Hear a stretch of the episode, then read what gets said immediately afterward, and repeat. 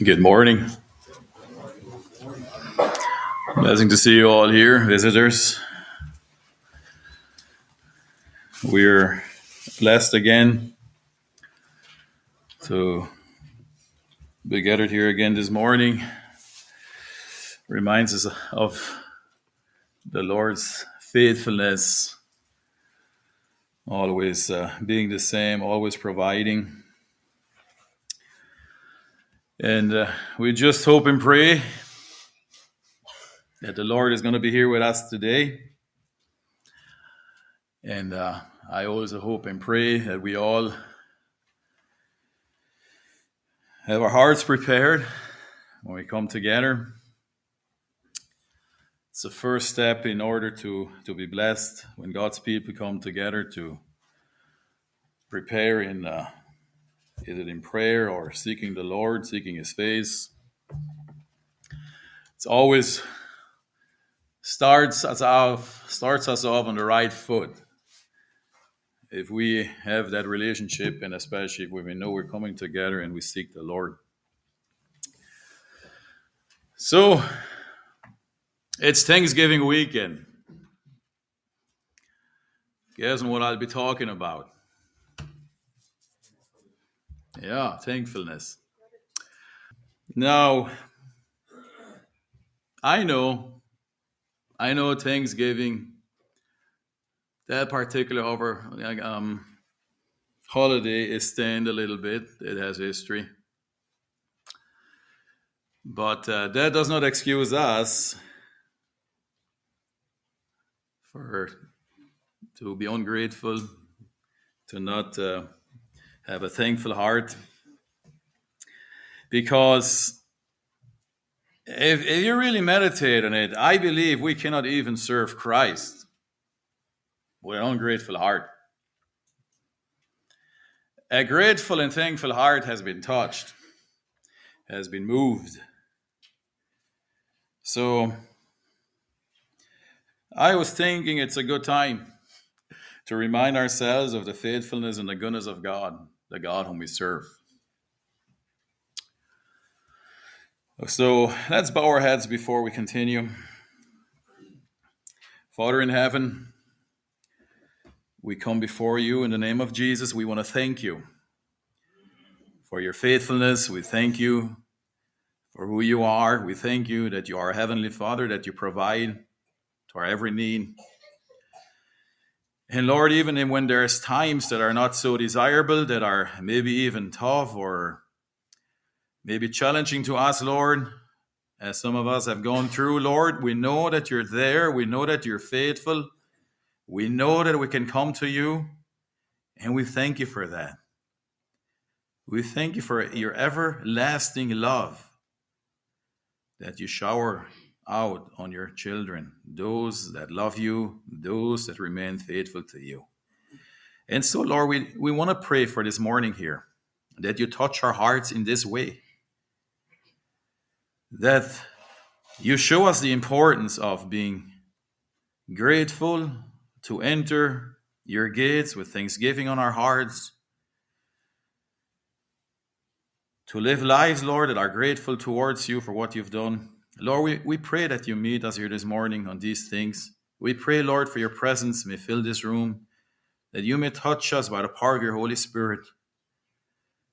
And Lord, we thank you again we pray that you may be honored, that you may be glorified. Again, we pray in Jesus' precious name. Amen. So, thankfulness is, um, is one of these emotions that can come naturally. And most of the time, I don't know if I should say it's sad, is when we experience thankfulness, when it's a a natural occurrence. However, the Bible commands us to be thankful. And that gives us reason to look at that subject, to be thankful. Even when times are undesirable, in all things, give thanks. So I I want to take this subject a little bit beyond uh, saying thank you for this Thanksgiving dinner, the turkey, the prime rib, or whatever we this culture is doing in November, last Thursday of November. But to look look a little bit deeper on the essence of thankfulness in our lives in our Christian walk. And hopefully by the end we can see, as I said before, that without thankfulness, without praise, without that in our lives, for to me it seems that the grace of God is absent. Or, okay, I get it. There's times we're down, there's times we're sad, and there's times we're hit with calamities. There's there's a time for weeping. But if that's our track record without with thankfulness gone, then I believe the presence of Christ is also absent. So, most, like I said, most of the time, thankfulness comes naturally. Um, or when it does, it usually stems out of a need. For example, if we lack food, if there be a shortage of food, we would be extremely thankful every time we stand in this line out there, or every time we get food. We would be extremely thankful. Whereas if we had food all the time, we'll sometimes even forget to give thanks. Nonetheless, he commands us to be thankful. If we didn't have warm houses that are furnished even to our liking, if we didn't have them, we'd be thankful for every warm shelter that we would find. We'd be thankful for a small fire is just again a need received provides thankfulness. If we had been imprisoned yesterday, today we'd be extremely grateful to be free, to experience liberty. We experience liberty right now. Are we thankful?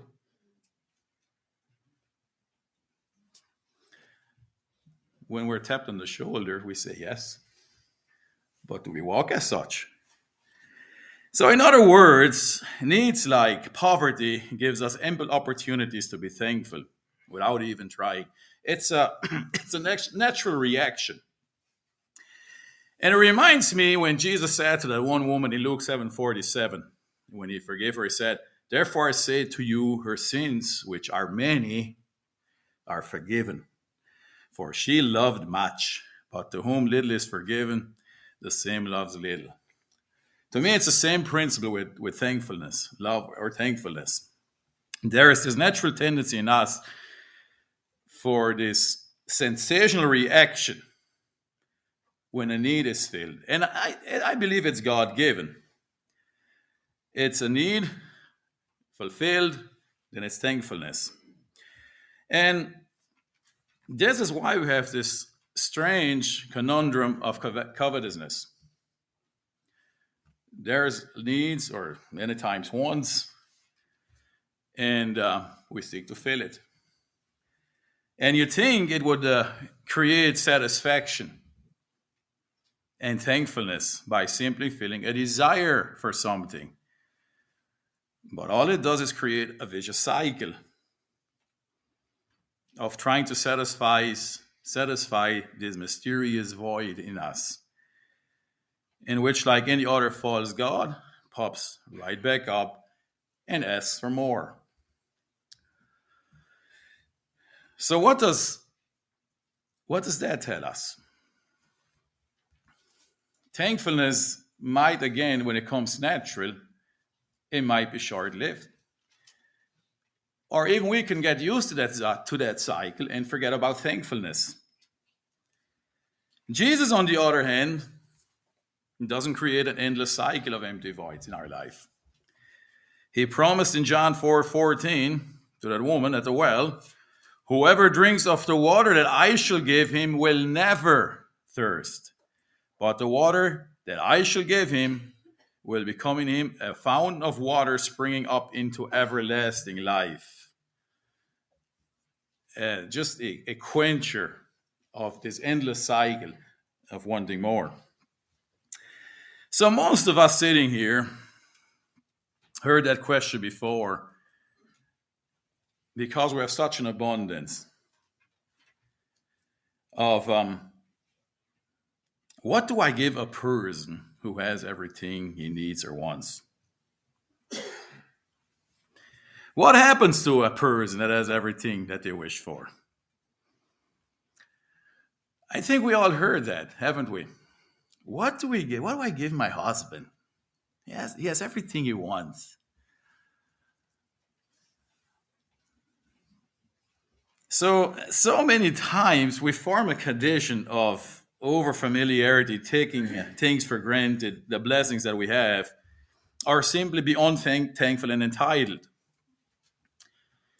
When we are in that condition, which I think most of us are, I believe it can be broken down to two categories.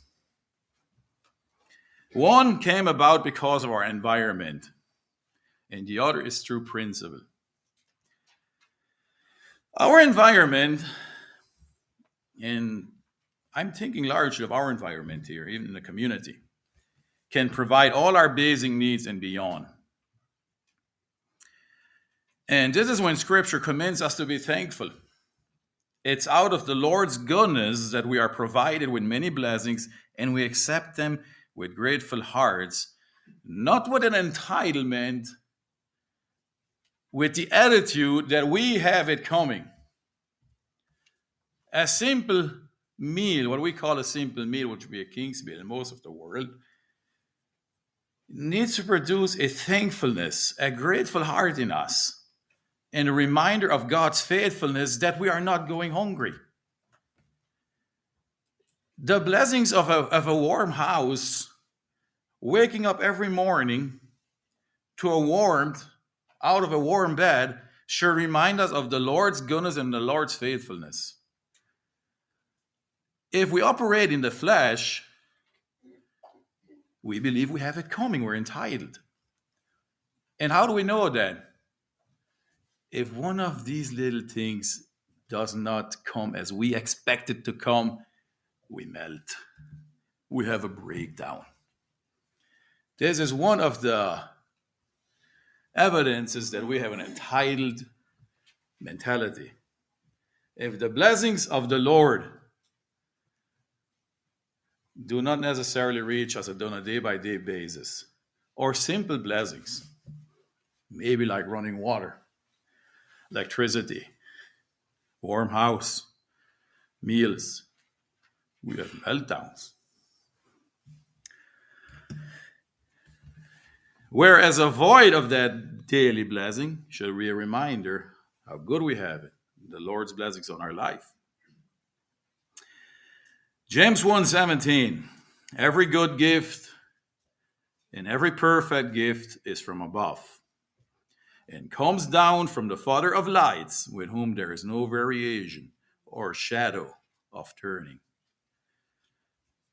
This is how we approach life every gift, every blessing, everything that even that we enjoy is a gift from the Father of lights. On the other hand, the second category. So one is out of our environment, maybe the country we're living in, maybe the church we're participating. Maybe it's just the society we're in. Um, there's many societies that don't have these blessings that we have. But here we are. We have these blessings. But on the other hand, there is this condition on a more of a personal level where we can be so personally wrapped up and self-absorbed in self and seeking to fulfill every desire and lust as long as society around us does not condemn or disapprove of us and sometimes even deadline diminishes, we are left standing as fools. When it comes to our personal conviction, our personal line, what I've learned, we have to create principle here. Otherwise, our flesh is going to control us. We have to say that's enough. We have to say, I cannot let my flesh indulge more in, in riches, in, in good times, in, in food, in materialistic things. This is enough. Look at Jesus. He had a line. So, in each and every one of us, as Christ is working his work in us through the Holy Spirit, he creates principle. Principle creates a line. Society should not always create a line, even though a lot of people, most people, operate by society, what's accepted in society. Strength comes from principle. If popular culture creates that line, it's way out in left field. The American dream. Everything about life is then about me. So again, if we take the principles of God, how much can God use a man like that? If I am daily absorbed about my daily needs, wants, desires, lusts, how much can God use me? About zero. Because he said, if you if you want to be my disciple, deny yourself. So we know principle, godly principle in my heart shall create a line. Take, for example, the parable that Jesus spoke of in, uh, Luke 12. After a man's ground yielded plentiful, he was wondering what to do. Okay, I have plenty of crops, what to do? What would principle say here? Indulge or wait on the Lord or give? Well, let's see. Luke chapter 12, verse 18. So after a ground had yielded plentiful, like I said, he was wondering what to do. So he said, I'll do this. I'll pull down my barns and build greater, and there I will store all my crops and my goods. And I will say to my soul, and here's the verse, verse 19. And I will say to my soul, Soul, you have many goods laid up for many years. Take your ease, eat, drink, and be merry. But God said to him, Fool, that night your soul will be required of you. Then those then whose will those things be which you have provided? So is he who lays up treasure for himself and is not rich toward God. So Jesus made it clear here that even this attitude is foolishness. And do you remember why Jesus told that parable? Do you remember that parable? Why did Jesus tell that parable? It's because someone in the crowd wanted or to be part of an inheritance. He said, Speak to my brother. I want to be part of the inheritance. In other words, if we look at it, real life scenario, life isn't not fair, and I want my share too. So Jesus told that parable. If you want to be rich and have it easy, and that's your only focus, you're a fool.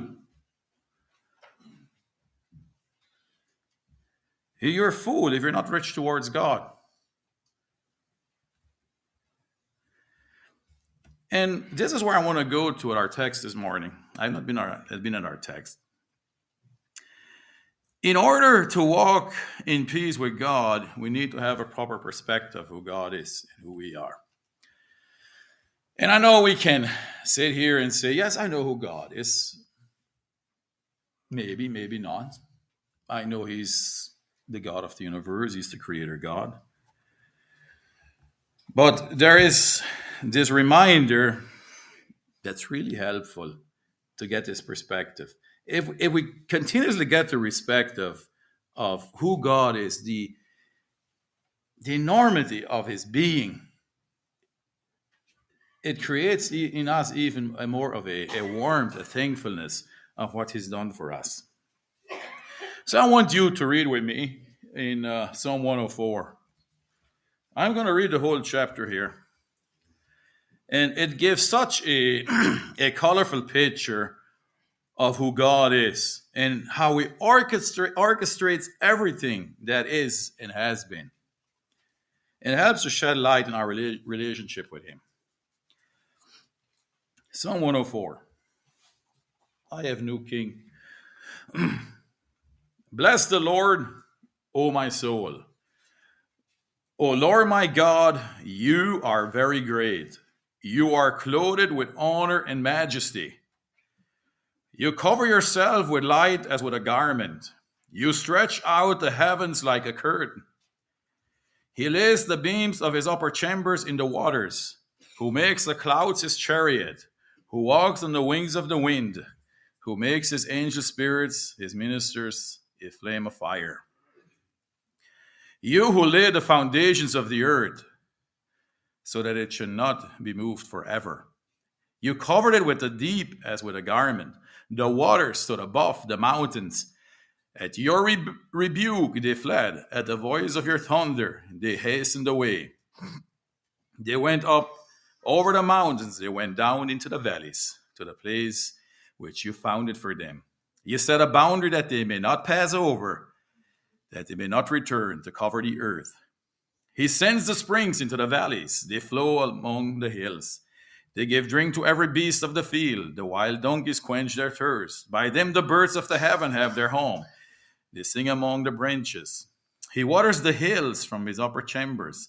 The earth is satisfied with the fruit of your works. He causes the grass to grow for the cattle and vegetation for the service of man, that he may bring forth food from the earth, and wine that makes glad the heart of man, oil to make his face shine, and bread which strengthens man's heart. The trees of the Lord are full of sap, the cedars of Lebanon which he planted, where the birds make their nest. The stork has the stork has her home in the fir trees. The high hills are for the wild goats. The cliffs are refuge for the rock badgers. He appointed the moon for seasons. The sun knows it's going down. You make darkness, and it is night, in which all the beasts of the forest creep about. The young lions roar after their prey and seek their food from God. When the sun shines, sun rises, they gather together and lie down in their dens. Man goes out to his work and to his labor until the evening. O Lord, how manifold are your works! In wisdom you have made them all. The earth is full of your possessions. This great and wide sea, in which are innumerable teeming things, living things both small and great, where the ships sail about. There is the Leviathan, which you have made to play there. These all wait for you, that you may give them their food in due seasons. What you give them, they gather in. You open your hand, they are filled with good. You hide your face, they are troubled. You take away their breath, and they die and return to dust. You send forth your spirit, they are created, and you renew the face of the earth. May the glory of the Lord endure forever. May the Lord rejoice in his works. He works on the earth, and it trembles. He looks on the earth, and it trembles. He touches the hills, and they smoke. I will sing to the Lord as long as I live. I will sing praise to my God while I have my being. May my meditation be sweet to him. I will be glad in the Lord. May sinners be consumed from the earth and the wicked be no more. Bless the Lord, O my soul. Praise the Lord. What emotions does that give you? It's like, wow. From poetry to perspective to science to just magnifies the sovereign God and how he controls everything. It it just gives us this this this sense of the God we serve, the creator God whom we serve, and that he has given us the grace and has, has had mercy on us to be partake of that of that very life with Him. So, keeping that in mind and being reminded that the sovereign, all powerful Creator God has chosen to die for us, His creation, so that we might live. This puts us in an overwhelming position of awe and thanksgiving. Yes, we're humans. Yes, we tend to forget. But let me tell you, when the Spirit of God is working in our lives and it brings us to remembrance of this honest, it should humble ourselves. We should be humbled And we should have this sensation of thanksgiving and praise towards God. With that in mind, is why Psalm 100, if you can go there, is a witness to every believer. Psalm 100,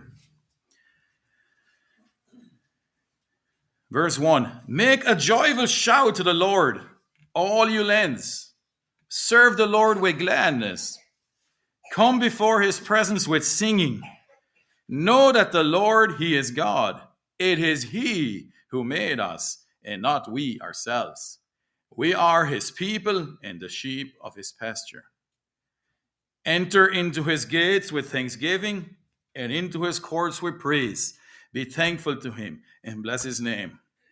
For the Lord is good, his mercy is everlasting, and his truth endures to all generations. How many years ago was this written? We're still enduring. We still see that truth in our lives. And as I said, Psalm 100 is a good reflection, is a good perspective that a believer needs to have. But not only is it a perspective, it's a commandment. So now, where does thankfulness come into our walk with God?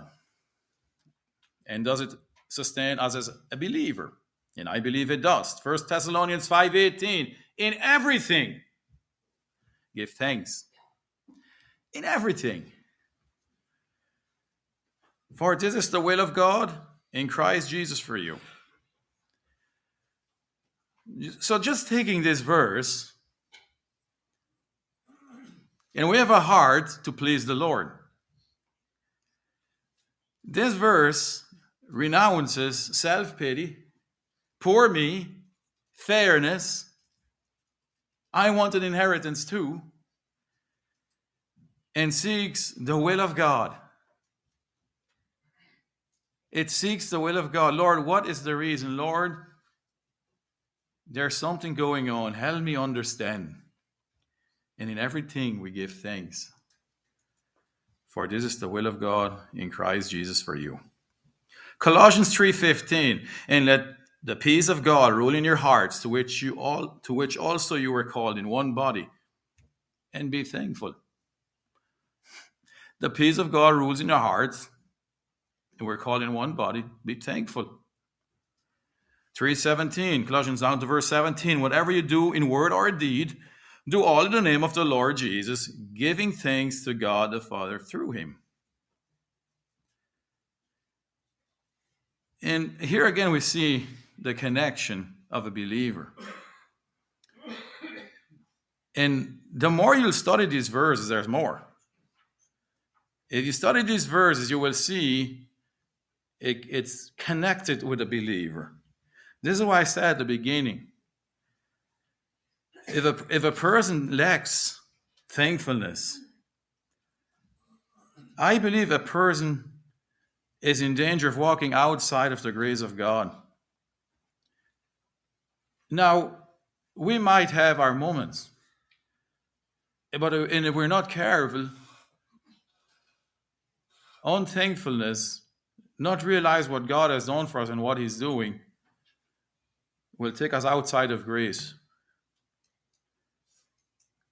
And if it is not already had, and that is tragic.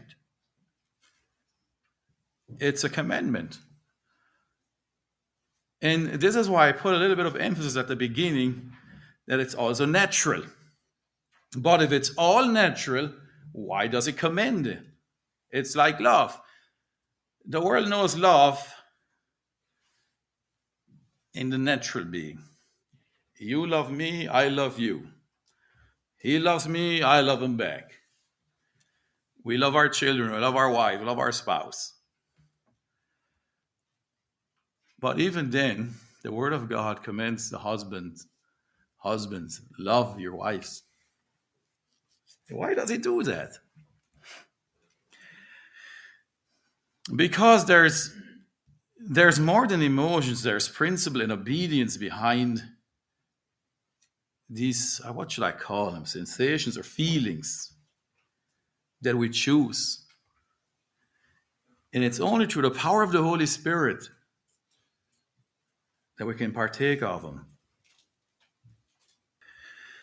And again, if we see and if we have a proper perspective of what Christ has done for us, one of the most overwhelming emotions will be thankfulness. If we walk in the Spirit, if we're sensitive to the Holy Spirit, one of the overwhelming emotions will be thankfulness. And but of, yes, of course, there's a condition condition to that, and that is remain faithful and to be sensitive. A picture. If we can one if we want the treaty view on that is found in the Old Testament with the children of Israel. Right after the miraculous exodus from Egypt, they, they saw the hand of God in their lives. They saw the devastation that Egypt went through, through the plagues and everything by the hand of God. They saw the miracle at the Red Sea of God parting the waters. And it's a good example. And it's probably the biggest example of our salvation story. Yet, in a short order, it seemed to me that we're disoriented what's going on.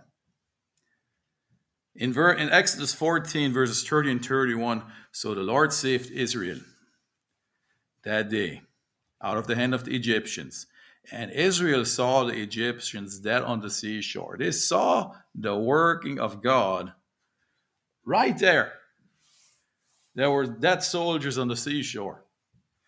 They walked through dry land. Very similar to our lives. And it's something that we cannot neglect is to meditate on where we've come from. And a, a warning is if we cannot do that, maybe we're still in Egypt. But we should see an Egypt in our life. Thus Israel saw the great work which the Lord had done in Egypt. So the people feared the Lord and believed the Lord in his servant Moses. Then we go into chapter 15, from 14 into 15.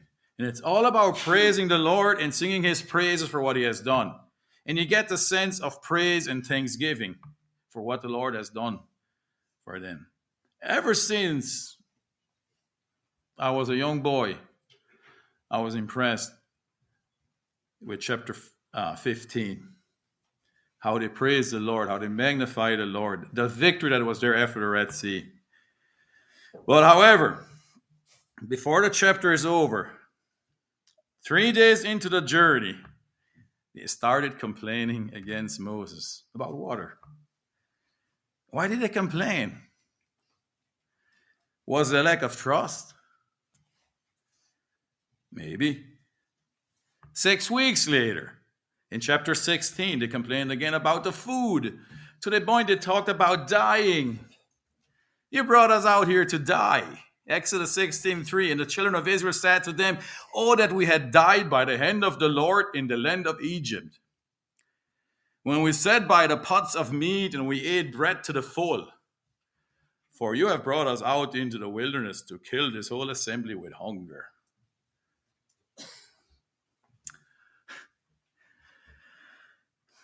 Reading the verse, you get the feeling it was more about the good food.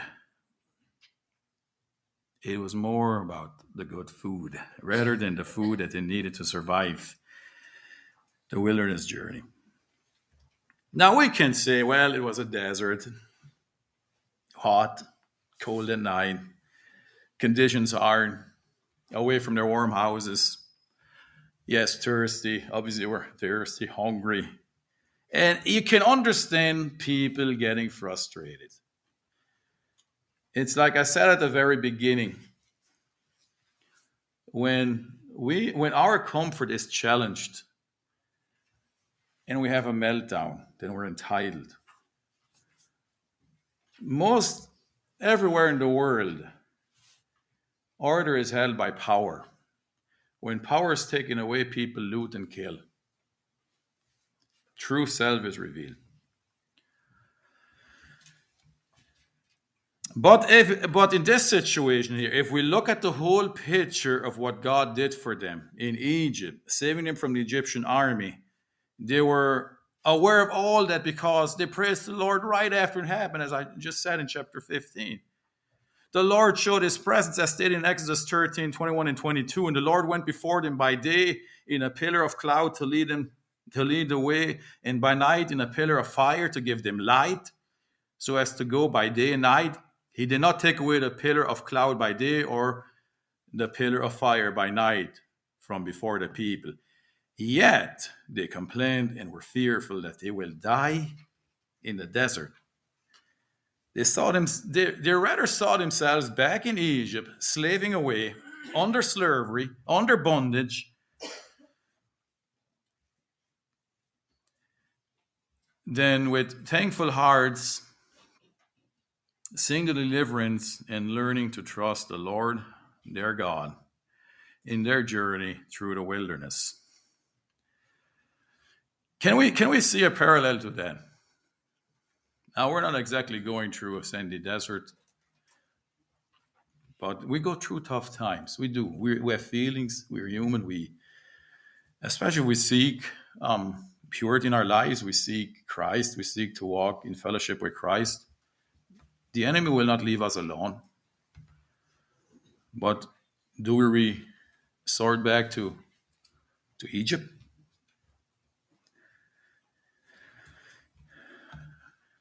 Do you think that if they would have trust and a thankfulness for what the Lord has done for them, delivered them out of bondage, having a proper perspective, who He is, that He loves them, that He cares for them, that He wants to give them a promised land, that they would have sustained? I believe they would have. In the Spirit, Paul said, talked about that suffering, and for me, it lit up a crown of righteousness. Paul went through even more, but he had a proper perspective. And so, this is a great example. We can see what happen happens if thankfulness is absent, absent from our everyday lives. We actually lose perspective of what has been given to us. We lose sight of God and we lose sight of God, and all we see is ourselves. I want more of this. I need more of this. I, I, I. This is why an unthankful person is absorbed with himself. And it's something that we should always fight against. And it just simply starts. It, maybe I'm going down this trail way too strong. But it starts with being thankful. If we're thankful for the little things, we don't have to have the big things. That brings contentment. Contentment with godliness is great gain. That brings, that destroys self absorbed. And again, this is why we're committed to give thanks in all things. As a believer, our journey is a type of that of the children of Israel. We're born with a sinful nature, and we all need to be saved and redeemed. All of us need to be saved and redeemed. Once Christ has done his redeeming work in us, we tend to forget where we would be without the grace of God in our lives. And without Christ would be lost and without hope. Yes, we all experience our wilderness, yet, but through these times, it's very important to remain grateful for what the Lord has done in our lives. We learn to trust Him in the difficult times. A wilderness journey is to learn trust. Always remember that. A wilderness journey is to learn trust. Hard times, we learn to trust the Lord. To trust and rely on God as a father who loves and takes care of his children.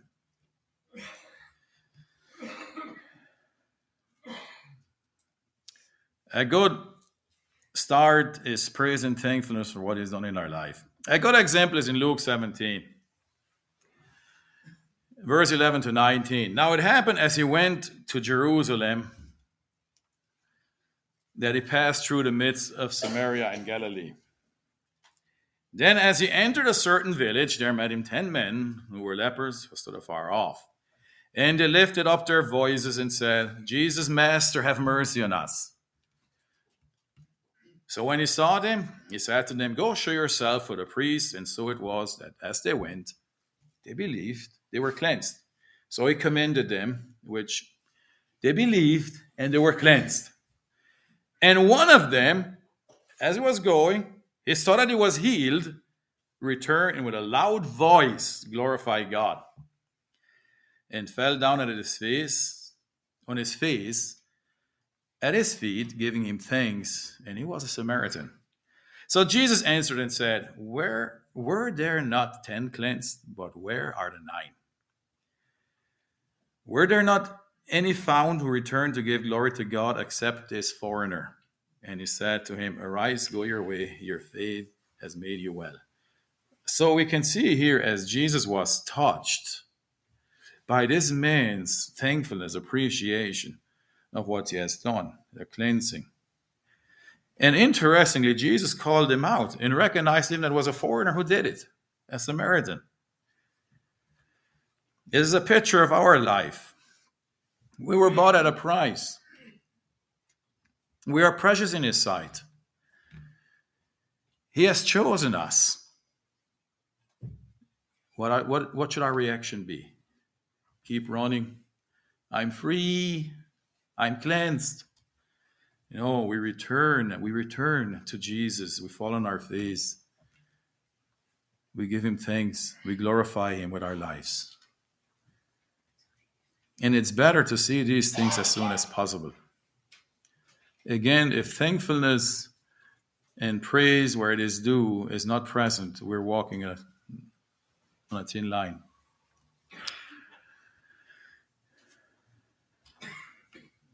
He said in Paul said in 1 Corinthians 6, 19 to 20, Do you not know that your body is the temple of the Holy Spirit who is in you?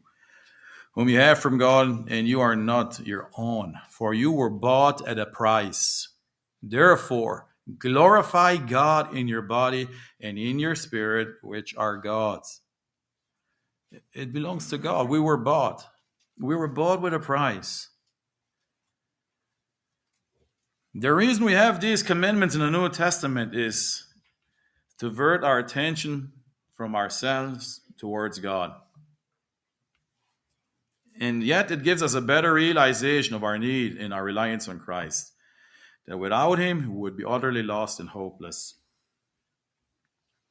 And again, an unthankful person is proud and absorbed with his life and his wants and his desires. 2 Timothy 3 1 5, verses 3 But know this, 2 Timothy chapter 3, verse 1. But know this, that in the last days perilous times will come. For men will be lovers of themselves, lovers of money, boasters, proud, blasphemers, disobedient to parents, unthankful, unholy, unloving, unforgiving, slanderers, without self control, brutal, despisers of good, traitors, headstrong, haughty, lovers of pleasures pleasure rather than lovers of God. Having a form of godliness but denying its power, from such people turn away. Mixed into this apostate state of mind and condition with all kinds of degradations is unthankfulness. So it it lines up with with the evilness of men. Thankfulness is in harmony with godliness because we see and we experience what God has done in our life. Moreover, we have Romans 1. Paul explains how our downfall to evil starts. Remember, uh, Romans 1 is man's condition without Christ. So I'm just going to read 20 and 21 though. For since the creation of the world, his invisible attributes are clearly seen, being understood by the things that are made, even his eternal power and Godhead, so that they are without excuse. Because although they knew God, although they knew God, they did not glorify him as God, nor were thankful, They did not glorify him as God, nor were thankful, but became futile in their thoughts, destructive mind, and their foolish hearts were darkened. Do we see the importance of giving praise and glory where it's due and to be obedient to a thankful heart? it is it, it, it, it is the beginning of a of a person's demise of his downfall if we don't give to God what is due to God to glorify him as God to be thankful there's something happening with our mind. in closing, Philippians 4, verses 4 to 7. Rejoice in the Lord always. Again, I will say rejoice. Let your gentleness be known to all men. The Lord is at hand. Be anxious for nothing, but in everything by prayer and supplication, with thanksgiving, let your requests be made known to God. Very interesting here, with thanksgiving. Like, I don't have it coming with thanksgiving, we make our requests known to God. And the peace of God, which surpasses all understanding, will guard your hearts and minds through Christ Jesus. And as I said, thankfulness always correlates with faithfulness in serving God with our lives and have a proper perspective on our relationship with Him. Unthankfulness correlates with unrighteousness. When God does His work in us, when we submit to God, there's miracles happening in our life that will prompt thankfulness. Then, when we encourage that thankfulness and we live in that, we, we live by that, we glorify God with it. so, amen. May that be a encouragement to remember what the Lord has done, to walk thankful and glorify God with our lives.